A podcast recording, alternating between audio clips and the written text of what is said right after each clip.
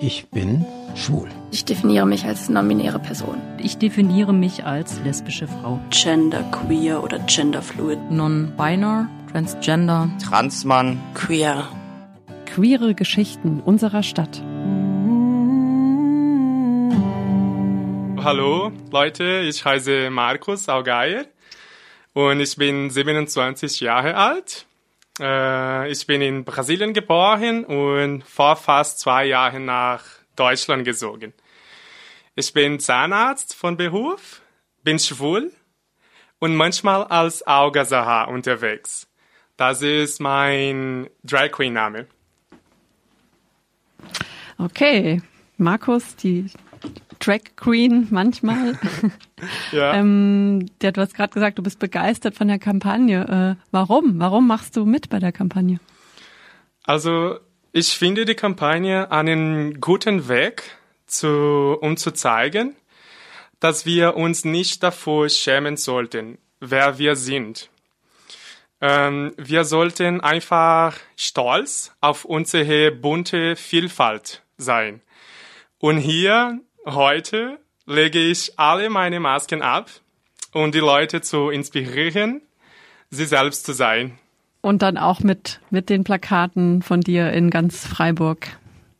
Genau, genau, ja. Hast du eigentlich schon einen Slogan, der drauf soll? Ähm, ja, ich glaube, es wird, ähm, ich bin Freiburger und Drag Queen. Ich glaube, das ist mein Slogan. Ähm, ja, seit wann weißt du denn, dass du schwul bist? Ähm, seit ich 13 Jahre alt bin, weiß ich, dass ich schwul bin. Ja. Als ich 17 Jahre alt war, äh, habe ich meiner Mutter und meiner Schwester davon erzählt. Und sie haben mich dann verstanden und unterstützt. Ich, ich habe Glück, weißt du. Äh, sie sind quasi wie mein Schutzschild.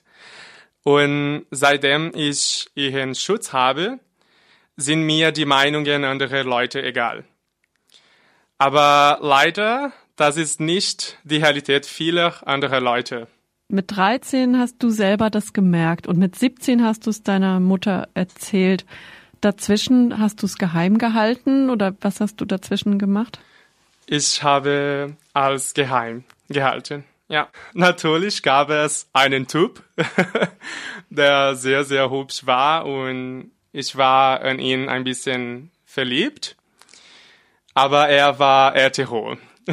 Okay, das heißt Ja. eine unglückliche, Genau. unglückliches Coming, inneres Coming Out, wie so oft.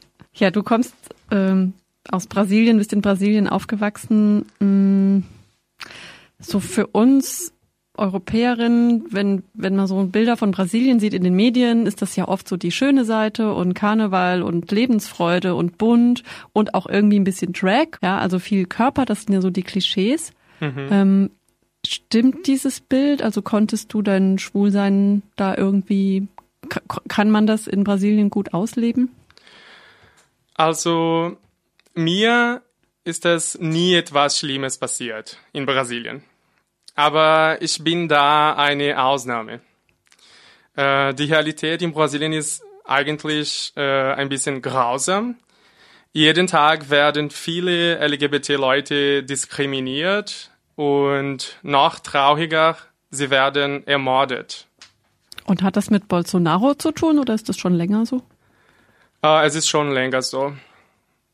Also die Leute in Brasilien, sie sagen, ich habe keine Vorurteile, aber man hört dann später diesen Satz, ah, es ist okay, schwul, schwul zu sein, aber nicht, wenn mein Kind, wenn mein Kind schwul ist. Dann das ist, das ist nicht okay. Weißt du, was ich meine? Ja, naja, das sagen hier auch viele. Ja. Das ist so eine äh, Pseudotoleranz. Hm. Aber was hat sich jetzt durch Bolsonaro, der ja sehr ähm, ja, rechtsradikal eigentlich ist, was hat sich da nochmal verändert? Hast du das mitbekommen? Ähm, also ehrlich gesagt äh, macht mich diese aktuelle Situation in Brasilien sehr traurig. Ähm, verstehe, verstehe mich nicht falsch. Ich liebe mein Heimatland und meine Kultur. Aber es ist unverständlich, dass 2020 ein Mann, der gegen LGBT, Schwarze, Frauen und Liebe ist, gewählt wurde. Das kann ich nicht verstehen. Und es ist, nie, es ist noch schlimmer. Die Bevölkerung, die seine Einstellung teilt, hat jetzt eine Stimme, unterstützt bzw. vertreten durch den Präsidenten unseres Landes. Aber das war ja nicht der Grund, warum du nach Freiburg gekommen bist, oder? Äh, ähm, ein Teil davon, würde ich sagen. Was war der andere? Bevor ich nach Deutschland gekommen bin, ich habe zwei Jahre als Zahnarzt in Brasilien gearbeitet. Es war sehr schön. Ich habe gemerkt, dass ich den richtigen Beruf gewählt hatte. Aber meine Lebensqualität war nicht genau so, wie ich es, wie ich es wollte. Dann erschien Deutschland als eine neue Gelegenheit, frische Luft zu atmen. Und nebenbei bin ich ein Bürger der Welt und ich liebe es zu reisen und neue Kulturen kennenzulernen. Bist du dann direkt nach Freiburg gekommen? Ja, genau, direkt nach Freiburg. Okay, und wie, wie findest du es hier? Also auch so als schwuler Mann und Drag? Hier in Freiburg, meinst du? Ja. Ähm, Freiburg ist meiner Ansicht nach ähm, keine große Stadt. Aber trotzdem gibt es hier oft Partys und Bars, wohin wir gehen können, um Leute wie uns zu treffen. Das finde ich toll. Es gibt auch Events unter dem Jahr, wie die schwule Filmwoche zum Beispiel, die sehr interessant sind. Aber gern hätte ich unter der Woche oder eben am Wochenende mehr Möglichkeiten. Ich fühle mich wohl. Also Angst, zum Beispiel, dass mir etwas passieren konnte, dass ich geschlagen werde oder sowas, das glaube ich nicht. Aber es ist auch wahr, dass ich bemerke, wie man mich anguckt. Eben nicht als Auge, sondern als Markus. Also die Beurteilung merke ich schon. Denn dann frage ich mich, inwieweit wir wirklich sicher sind. Und auch wenn ich mich hier sicher fühlen konnte, irgendwo leidet ein schwuler Mann unter der fehlenden Akzeptanz seiner Sexualität in der Gesellschaft. Und wir gehören auch dazu. Bist du eigentlich auch immer beim CSD unterwegs? Beim CSD? Ja. Äh, letztes Jahr konnte ich nicht daran teilnehmen, weil ich meine B1-Prüfung hatte. Und ja, dieses Jahr konnte ich auch nicht wegen Corona und ja. Das ist ja auch eine, eine queere kulturelle Veranstaltung und die ist für dich besonders interessant, weil du ja auch als queerer, schwuler Mann eine, eine gewisse Kulturform der Szene pflegst, und zwar die der, der Drag Queen. Wie kam es dazu? Ähm, das ist eine witzige Geschichte. also als ich Kind war, äh, zogen meine Schwester und ich immer die Klamotten und die Schuhe unserer Mutter an. Und das hat einfach viel Spaß gemacht. Kannst du dir das vorstellen? Wir waren Kinder. Es gab äh, keine bösen Absichten, nur Unschuld. Ich habe dann später während der Jugendzeit eine Serie geschaut, die RuPaul's Drag Race heißt. Und das hat mich auch beeinflusst, weil ich mich damit identifiziert habe. Und dann hast du entschieden, ich möchte auch Drag Queen sein? Genau. Wie alt warst du da? Uh, ungefähr 22 Jahre alt. Und, und wie macht man das dann? Also man sammelt erst Klamotten oder, also man braucht ja erstmal so seinen eigenen Style, oder? So eine eigene Form. Was, was ist so dein Style? Also mein Style, äh, ich würde es nennen wie mh, mm, eine blonde Frau, die äh, schöne Klamotten ansieht. Und sie ist auch ein bisschen beachy, aber in einen guten Weg. Weißt du? Also wie, keine Ahnung, Britney Spears zum Beispiel. Okay. Ja. Aber, aber es soll nicht Britney Spears sein, oder? Nein, nein, nur eine, sie ist nur eine Inspiration. Okay. Genau. Okay, stimmt, das ist auch eine gute Frage. Wer dich da inspiriert als Frau? Ist, es, ist sie die einzige oder gibt es noch andere? Oder gibt es berühmte Drag Queens, die dich inspiriert haben? Äh, ja, es gibt eine, also mein Lieblings Drag Queen. Sie heißt Alisa Edwards und sie war auch bei dieser Serie, die ich genannt habe, also RuPaul's mhm. Drag Race. Ja, sie ist meine Lieblings Drag Queen.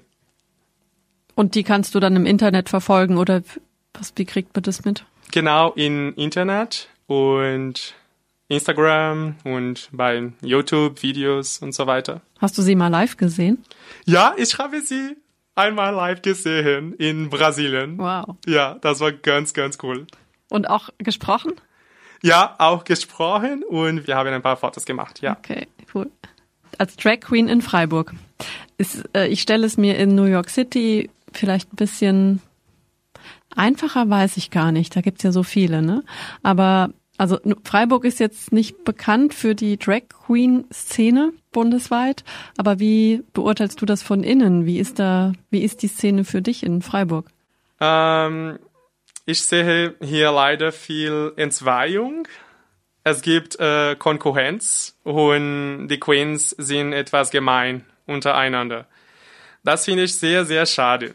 Wir sollten uns zusammenschließen und unterstützen. Die Welt ist schon gemein genug. Weißt du, ob es in anderen Städten besser ist? Zum Beispiel in Berlin oder in, in Rio de Janeiro, wo auch immer? Äh, ob es da mehr Zusammenhalt gibt zwischen den Drag Queens? Ich denke schon. Also ich vermute, äh, dass wenn es eine große Stadt gibt, dann sind die Leute ein bisschen mehr offen und es gibt auch nicht eine große Konkurrenz wie hier. Hier haben wir nicht so viele Drag Queens und dann vielleicht deswegen gibt es diese große Konkurrenz. Ja, das kann, das kann ein Grund dafür sein, das stimmt. Ja, ja. ja vielleicht dann zum Schluss noch mal etwas Philosophisches. Das hätte ich eigentlich auch am Anfang fragen können. Ähm, Drag, Drag Queens verkörpern ja ein Stereotyp, ein Stereotyp von sogenannter Weiblichkeit. Was bedeutet das für dich, weiblich und auch männlich?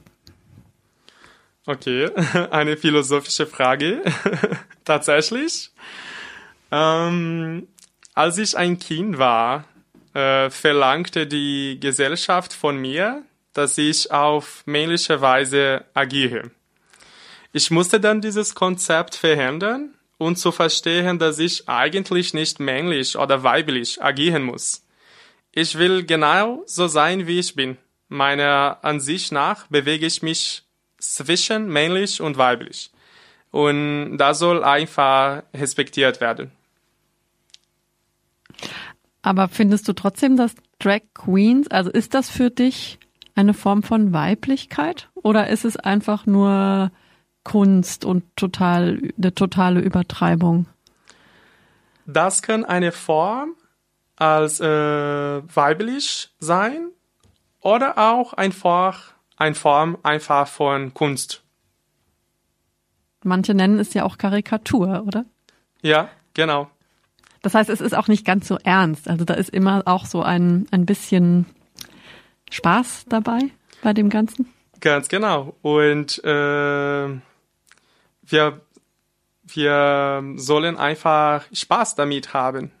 Und deswegen äh, wünsche ich mir hier in Freiburg eine Drag Queen Gemeinschaft, wo wir uns treffen konnten, um zusammen zu quatschen oder Make-up-Tipps zu tauschen und auch neue Drag Queens dahin zu integrieren.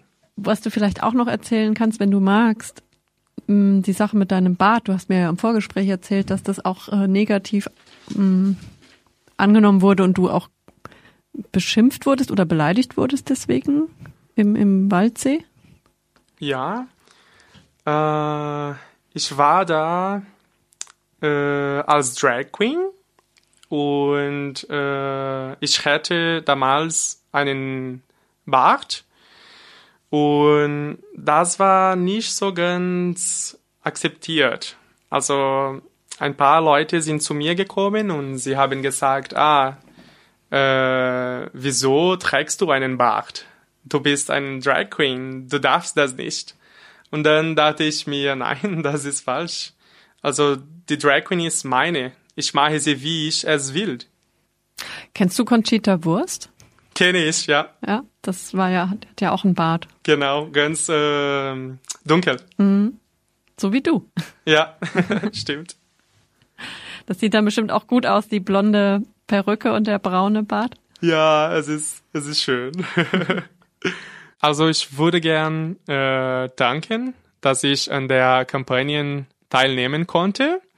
Und meine Hoffnungen sind, dass ich nicht nur die homosexuellen Leute inspiriert, aber auch die heterosexuelle Leute. Also vielen Dank nochmal.